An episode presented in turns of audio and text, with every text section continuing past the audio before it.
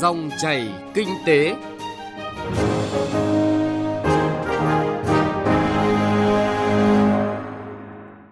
Các biên tập viên Thành Trung và Thu Trang kính chào quý vị và các bạn. Chúng ta lại gặp nhau trong dòng chảy kinh tế trên kênh Thời sự VOV1 Đài Tiếng Nói Việt Nam. Chương trình hôm nay thứ tư ngày 17 tháng 5 có những nội dung sau đây. Làm gì để giữ thị trường và tăng giá trị xuất khẩu? Doanh nghiệp dệt may linh hoạt ứng phó với biến động thị trường. Tiêu điểm kinh tế địa phương ở phần cuối chương trình, phóng viên Đài Tiếng nói Việt Nam phản ánh nội dung kinh tế thành phố Hồ Chí Minh cần cả giải pháp, tình thế và căn cơ để tăng trưởng. Sau đây là nội dung chi tiết. Thưa quý vị và các bạn, thực tế suy giảm sản xuất và xuất khẩu 4 tháng đầu năm đã cho thấy sự cần thiết phải tính tới giá trị gia tăng trong xuất khẩu để phát triển bền vững nền kinh tế. Muốn làm được điều này, phải coi trọng vai trò của doanh nghiệp nhỏ và vừa trong phát triển công nghiệp chế biến, tập trung vào các ngành công nghiệp chủ lực, nền tảng của Việt Nam. Cùng với đó là xác lập cho được chuỗi cung ứng xanh từ sản xuất tới tiêu dùng, xuất khẩu. Bài viết của phóng viên Nguyên Long sẽ làm rõ hơn vấn đề này. Mời quý vị và các bạn cùng nghe. Xanh hóa hướng tới tăng trưởng bền vững, hứa hẹn mang lại nhiều lợi ích thiết thực cả về kinh tế lẫn những giá trị vô hình, giúp doanh nghiệp tăng khả năng cạnh tranh trên thị trường, nhất là trong bối cảnh kinh tế Việt Nam là nền kinh tế mở, tham gia sâu rộng vào nền kinh tế thế giới với giá trị kim ngạch xuất nhập khẩu gấp gần 2 lần GDP. Xu hướng tiêu dùng hiện nay đã dần chuyển dịch sang những sản phẩm thân thiện với môi trường, nên sản xuất xanh là một trong những yếu tố lợi thế giúp doanh nghiệp nâng cao thương hiệu, thu hút người tiêu dùng. Đó là khẳng định của ông Hoàng Minh Chiến, Phó Cục trưởng Cục Xúc tiến Thương mại Bộ Công Thương. Sản xuất xanh cũng chính là yêu cầu tiên quyết khi mà các cái doanh nghiệp Việt Nam mà thâm nhập vào thị trường các nước trên thế giới. À, đặc biệt là với các nước mà Việt Nam đã ký kết các cái hiệp định thương mại tự do thế hệ mới như là CPTPP, EVFTA. Bởi à, những cái hiệp định thương mại tự do này thì đều có những cái quy định hết sức là khắt khe về tiêu chí môi trường. Cho nên là nếu mà các doanh nghiệp của Việt Nam ấy mà thực hiện tốt được các cái sản xuất xanh thì cũng là một cái cơ hội tốt để mà chúng ta có thể tận dụng hiệu quả đấy các cái hiệp định thương mại tự do này à, để đáp ứng sâu hơn xa hơn tới yêu cầu của các thị trường khó tính. Thực tế từ đầu năm 2023 này, đã có rất nhiều quy định đối với hàng hóa nhập khẩu vào thị trường EU liên quan đến tiêu chí xanh được bổ sung thêm. Theo bà Nguyễn Thị Hoàng Thúy, tham tán thương mại Việt Nam, phụ trách thương vụ Việt Nam tại Thụy Điển, kiêm nhiệm Đan Mạch, Phần Lan, Iceland, Na Uy, Latvia, các nước Bắc Âu đặc biệt quan tâm đến các vấn đề liên quan đến biến đổi khí hậu và bảo vệ môi trường hàng loạt các chiến lược đã được đưa ra nhằm mục tiêu làm cho EU trở nên trung lập với khí hậu vào năm 2050. Có thể kể đến như chiến lược từ trang trại đến bàn ăn đặt mục tiêu giảm 50% việc sử dụng thuốc trừ sâu vào năm 2030. Đây chính là lý do tại sao EU thường xuyên đưa ra các giả soát về việc vượt ngưỡng các chất bị cấm hay chiến lược đa dạng sinh học đến năm 2030 của EU nhằm thúc đẩy các nhà sản xuất tạo ra các sản phẩm không ảnh hưởng đến nạn phá rừng, mà ở đó các sản phẩm như cà phê, thịt bò, dầu cọ, đậu nành, ca cao và sản xuất gỗ rất dễ bị tác động. Đó là điều mà các nhà sản xuất và xuất khẩu của Việt Nam cần biết và tuân thủ khi muốn xuất khẩu vào thị trường EU. Bà Nguyễn Thị Hoàng Thúy thông tin thêm. Cái kế hoạch trước mắt là ảnh hưởng đến ngành dệt may và da dày của chúng ta, đó là kế hoạch hành động kinh tế tuần hoàn thì kế hoạch này thì nhằm mục tiêu là biến các sản phẩm bền vững trở thành tiêu chuẩn ở EU thông qua các quy định về quy trình tuần hoàn, thiết kế sản phẩm bền vững, hạn chế lãng phí tái sử dụng hoặc là tái chế tất cả các loại bao bì vào năm 2030. Thách thức nhưng cũng là cơ hội để giúp nâng cao chuỗi cung ứng của hàng hóa xuất khẩu Việt Nam. Đó là khẳng định của ông Trần Thanh Hải, Phó Cục trưởng Cục xuất nhập khẩu Bộ Công Thương. Chúng ta cũng thấy có một cái xu hướng đó là hiện nay thì cùng với cái việc tự do hóa thương mại thì cái việc là có những cái hàng rào thương mại mới cũng xuất hiện đặc biệt là những hàng rào thương mại gắn với cả vấn đề về môi trường cái xu thế mà hiện nay các cái chuỗi cung ứng đòi hỏi phải thân thiện với môi trường đây cũng sẽ là một thách thức rất lớn đây là yêu cầu của thời đại, nhưng đồng thời nó cũng sẽ là một cái thách thức cho các doanh nghiệp sản xuất, các doanh nghiệp xuất nhập khẩu và cả các doanh nghiệp logistics. Khi tất cả chúng ta trên cùng một con thuyền, chúng ta nằm trong một cái chuỗi cung ứng và chuỗi cung ứng đó yêu cầu là phải xanh hóa, phải đáp ứng những cái yêu cầu về giảm phát thải hoặc là đưa phát thải dòng về không. Thì đây là một cái mối quan tâm chung của tất cả các doanh nghiệp, từ doanh nghiệp sản xuất, doanh nghiệp thương mại cho đến doanh nghiệp logistics, thì chúng ta cũng đều phải quan tâm. Trong bối cảnh nhiều ngành xuất khẩu chủ lực gặp khó, xuất khẩu còn phụ thuộc lớn vào doanh nghiệp FDI. Theo các chuyên gia, cần phải tính đến xuất khẩu bền vững trên cơ sở phát huy nội lực, có giải pháp hỗ trợ cho doanh nghiệp nhỏ và vừa tìm kiếm thị trường, sản phẩm xuất khẩu cho giá trị gia tăng cao. Tiến sĩ Nguyễn Văn Hội, Viện trưởng Viện Nghiên cứu Chính sách Công Thương, Bộ Công Thương khuyến nghị. Tập trung khuyến khích có cơ chế chính sách làm sao thúc đẩy mặt hàng mà có giá trị gia tăng cao, đó là mặt hàng về hỗ trợ các doanh nghiệp vừa và nhỏ tích cực hơn tham gia vào chuỗi phân phối toàn cầu cũng như thị trường nội địa. Và quan trọng nữa là có khả năng là xuất khẩu ổn định, có thể giá trị xuất khẩu thấp nhưng giá trị gia tăng lại cao. Trong cái bối cảnh tới, giai đoạn tới, chúng ta phải cần phải có những cơ chế đấy cụ thể hơn nữa, sâu rộng hơn nữa. Và quan trọng nhất là anh em nó phải thực thi thực thi làm sao các doanh nghiệp và nhỏ phải làm được. Quý vị và các bạn thân mến, qua phân tích của các chuyên gia cho thấy tăng trưởng xuất khẩu của nước ta thời gian qua chưa bền vững khi cơ cấu thị trường xuất khẩu, nhập khẩu còn chậm chuyển dịch, cán cân thương mại song phương với một số thị trường lớn chưa hợp lý, nền kinh tế chưa khai thác hết lợi thế cạnh tranh xuất khẩu dựa vào công nghệ, trình độ lao động, quản lý để tạo ra các nhóm hàng xuất khẩu có khả năng cạnh tranh cao. Chiến lược xuất khẩu hàng hóa đến năm 2030 được Thủ tướng phê duyệt đã quán triệt chủ trương, đường lối phát triển kinh tế xã hội đã quan tâm đến những xu hướng mới trong kinh tế, ví dụ như thương mại quốc tế, kinh tế xanh, kinh tế số, kinh tế tuần hoàn. Chính vì vậy các bộ ngành cộng đồng doanh nghiệp cần xác định tăng trưởng xanh và phát triển kinh tế xanh là một trong những động lực thúc đẩy chiến lược xuất khẩu quốc gia giai đoạn 2021-2030. Thực tế, lĩnh vực dệt may 4 tháng đầu năm nay chỉ đạt khoảng 10 tỷ đô la Mỹ, giảm hơn 19%. Quý 2 này mặc dù có một số tín hiệu khả quan hơn từ thị trường xuất khẩu, nhưng trong bối cảnh các thị trường xuất khẩu tồn kho lớn, sức mua giảm mạnh, các doanh nghiệp dệt may đang linh hoạt tìm kiếm thị trường mới, đảm bảo truyền may không bị ngưng nghỉ. Phóng viên Bá Toàn thông tin chi tiết nội dung này.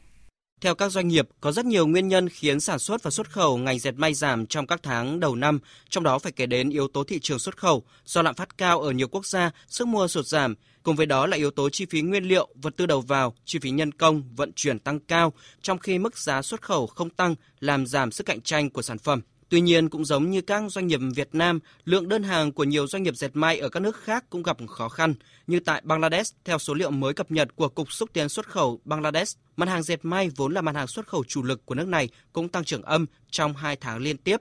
4 tháng đầu năm nay, kinh mạch xuất khẩu dệt may của Bangladesh chỉ tương đương cùng kỳ năm ngoái, trong khi hết quý 1 năm nay, kinh mạch xuất khẩu dệt may của nước này còn tăng hơn 6% so với cùng kỳ.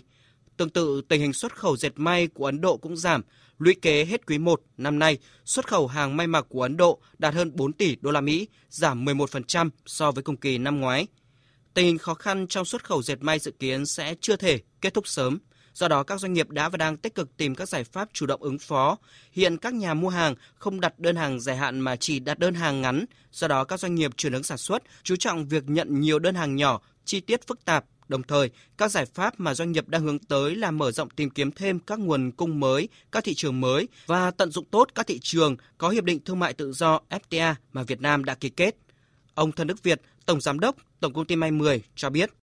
thiếu đơn hàng thì không chỉ diễn ra ở Việt Nam mà diễn ra ở các cái nước đang ờ, sản xuất và xuất khẩu cái hàng may mặc trong đó có cả Bangladesh, có cả Ấn Độ, có cả Hàn Quốc. Các cái đơn hàng chúng tôi đang làm là chủ yếu tập trung vào đơn hàng chất lượng cao, giá thì ở mức trung bình cao trở lên. Rồi đơn hàng thì mang tính nhỏ lẻ, thời trang, đòi hỏi chất lượng tốt, thời gian giao hàng nhanh. Với cái này thì cũng là một cái thế mạnh của May 10 cũng không có cái sự ảnh hưởng là dịch chuyển sản xuất vì ờ, mỗi một cái đơn vị cũng như là tổng công ty May 10 chúng tôi có cái lối đi riêng như vậy tôi cho rằng là không dễ để các khách hàng có thể chuyển những cái đơn hàng mà số lượng nhỏ chất lượng tốt và thời hạn giao hàng nhanh như vậy để đi các cái nước khác Hiện nay, các hiệp định thương mại tự do mà Việt Nam tham gia đều có những yêu cầu rất cao về tính minh bạch trong tuân thủ cam kết về lao động, môi trường và thực hiện truy xuất chuỗi cung ứng. Đây đang là thách thức với ngành dệt may Việt Nam. Theo các chuyên gia, ngành dệt may đang có điều kiện thuận lợi thực hiện các mục tiêu phát triển bền vững sau khi chính phủ phê duyệt chiến lược phát triển ngành dệt may da dày từ nay đến năm 2030, tầm nhìn đến năm 2035. Ông Trương Văn Cẩm, Phó Chủ tịch Hiệp hội Dệt may Việt Nam nhận định.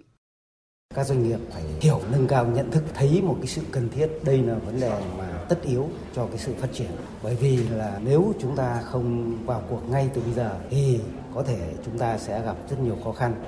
bởi vì chúng ta biết rằng là các cái thị trường xuất khẩu dệt may của Việt Nam ấy, đặc biệt thị trường EU người ta đã đưa ra chiến lược mới về dệt may thế này thì tôi cho rằng đây cũng là một cái yêu cầu đối với doanh nghiệp phải thực hiện và các doanh nghiệp nếu không vào cuộc ngay thì có thể là sẽ chậm chân và sẽ gặp rất nhiều khó khăn. Chiến lược phát triển ngành dệt may da dày Việt Nam từ nay đến năm 2030 tầm nhìn đến năm 2035 đã chỉ rõ tiến trình xanh hóa là xuồng tất yếu với ngành dệt may.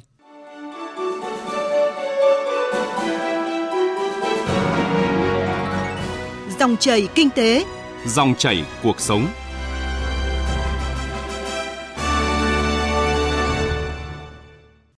Thưa quý vị, thưa các bạn, Thành phố Hồ Chí Minh là đô thị lớn nhất cả nước về quy mô dân số và kinh tế, đóng góp đáng kể vào tăng trưởng GDP cả nước và ngân sách quốc gia. Sự phát triển của thành phố Hồ Chí Minh có tác động lan tỏa tích cực đến các địa phương trong vùng kinh tế trọng điểm phía Nam cũng như cả nước. Tuy nhiên, kết quả phát triển kinh tế xã hội quý 1 năm nay của thành phố Hồ Chí Minh thấp hơn nhiều so với bình quân của cả nước. Tại buổi tọa đàm tháo gỡ vướng mắc thúc đẩy kinh tế thành phố Hồ Chí Minh phát triển được tổ chức hôm qua, nhiều giải pháp tình thế và giải pháp vĩ mô căn cơ đã được các chuyên gia và lãnh đạo doanh nghiệp kiến nghị. Phản ánh của Minh Hạnh, phóng viên thường trú tại thành phố Hồ Chí Minh. Quý 1 năm nay, GDP của thành phố Hồ Chí Minh chỉ đạt 0,7%, tốc độ tăng trưởng chậm dần. Tháng 4, kinh tế thành phố có dấu hiệu chuyển biến tích cực hơn, nhưng cả quý 2 dự kiến tình hình tiếp tục khó khăn, cần có những giải pháp để kinh tế thành phố phát triển. Tại buổi tọa đàm, các doanh nghiệp trong lĩnh vực du lịch, bất động sản, bán lẻ đều nêu những khó khăn nhất định. Trong đó, chủ yếu do tình hình kinh tế thế giới và trong nước khó khăn, thị trường tiền tệ và bất động sản trầm lắng, lao động việc làm ngày càng khó. Ông Nguyễn Anh Đức, Tổng Giám đốc Sài Gòn Co-op cho biết, quý 1 vừa rồi không có nhà bán lẻ lớn nào tăng trưởng dương. Các doanh nghiệp sản xuất thì gặp khó ở thị trường xuất khẩu nên quay về phát triển thị trường nội địa và đang phải cạnh tranh gay gắt. Doanh nghiệp và người tiêu dùng đều mong muốn việc hỗ trợ trực tiếp bằng giảm VAT từ 10% xuống 8% triển khai sớm để doanh nghiệp có thêm động lực và hướng vào hỗ trợ trực tiếp cho người tiêu dùng. Xu hướng và yêu cầu của kinh tế xanh, kinh tế tuần hoàn là phải thực hiện, nhưng giai đoạn khó khăn này thì chọn cụ thể xem làm khía cạnh nào chứ không làm dàn trải. Ông Đức đề xuất hiện nay thì các cái doanh nghiệp à, đang không có một cái sự liên kết rất là chặt chẽ trong các mà kích cầu à, kể cả dụ như là các ngành nghề thì hiện nay mình kích cầu du lịch thì kích cầu riêng mà thương mại thì cũng kích cầu riêng. Chăng hội tụ lại à, liên kết lại để tạo nên những cái kích cầu để tổng thể nền kinh tế có một cái sự à, gia tăng phát triển hơn ở trong thời gian à, sắp tới theo các chuyên gia kinh tế, kinh tế thành phố Hồ Chí Minh có độ mở nên môi trường vĩ mô thuận lợi thì thành phố thuận lợi theo và ngược lại. Sự tăng trưởng quá thấp của kinh tế thành phố trong quý 1 vừa qua do ba nguyên nhân chính. Đó là điểm nghẽn tồn tại nhiều năm chưa giải quyết được như hạ tầng chưa đáp ứng được sự phát triển. Thành phố cũng chưa đánh giá hết tác động chưa khắc phục nổi trong thời gian đóng cửa đình trệ sản xuất do Covid-19 Cùng với đó, tác động bất ổn của kinh tế vĩ mô và tình hình thế giới từ quý tư năm ngoái tiếp tục lan sang năm nay. Tiến sĩ Trần Du Lịch, chuyên gia nghiên cứu quá trình phát triển của thành phố Hồ Chí Minh cho rằng, những điểm nghẽn này vẫn đang tồn tại và có những cái thành phố tháo gỡ được, có những cái chưa. Để kinh tế sớm phục hồi, thành phố Hồ Chí Minh phải có cả giải pháp tình thế và giải pháp căn cơ. Trước hết, thành phố cải thiện yếu tố thị trường, mạnh dạng kích cầu nội địa thông qua hai công cụ nhà nước và một công cụ của doanh nghiệp giảm VAT 2%, mở rộng cho vay tiêu dùng và doanh nghiệp giảm giá hàng hóa. Còn giải pháp căn cơ là triển khai nghị quyết thay thế nghị quyết 54 nếu được thông qua và có hiệu lực từ ngày 1 tháng 7 năm 2023, đẩy mạnh phân cấp phân quyền, giải quyết căn cơ về hạ tầng, nhất là chương trình chỉnh trang đô thị gắn với nhà ở và môi trường. Theo tiến sĩ Trần Du Lịch, nếu giải quyết căn cơ về thể chế hạ tầng thì sức hấp thụ vốn của kinh tế thành phố Hồ Chí Minh sẽ tăng, kỳ vọng sẽ có sự chuyển biến tích cực vào những tháng còn lại của năm 2023. Theo tôi, có thể khó khăn còn tiếp tục nhưng phải gỡ những vấn đề căn cơ và gỡ được cái căn cơ thì chúng ta mới có sức bật trong các năm sau. Còn nếu chúng ta chỉ tập trung những cái tình thế mà không giải quyết được căn cơ thì cái khó khăn nó sẽ lặp lại ở một cái thời gian khác. Quý vị và các bạn thân mến, các chuyên gia cũng cho rằng dù vẫn còn chịu tác động của kinh tế thế giới, nhưng với tiềm năng sáng tạo, sự quyết tâm của chính quyền và người dân, kinh tế thành phố Hồ Chí Minh sẽ vượt qua khó khăn nếu những khó khăn vướng mắc được tháo gỡ kịp thời. Vấn đề đặt ra là phải làm sao để các doanh nghiệp vượt qua khó khăn, kích cầu tiêu dùng nội địa. Cơ sở hạ tầng của thành phố sẽ có những bước đột phá. Tới đây thì thời lượng của dòng chảy kinh tế cũng đã hết. Chương trình hôm nay do biên tập viên Thành Trung và nhóm phóng viên kinh tế phối hợp thực hiện. Cảm ơn quý vị và các bạn đã quan tâm theo dõi. Xin kính chào tạm biệt và hẹn gặp lại.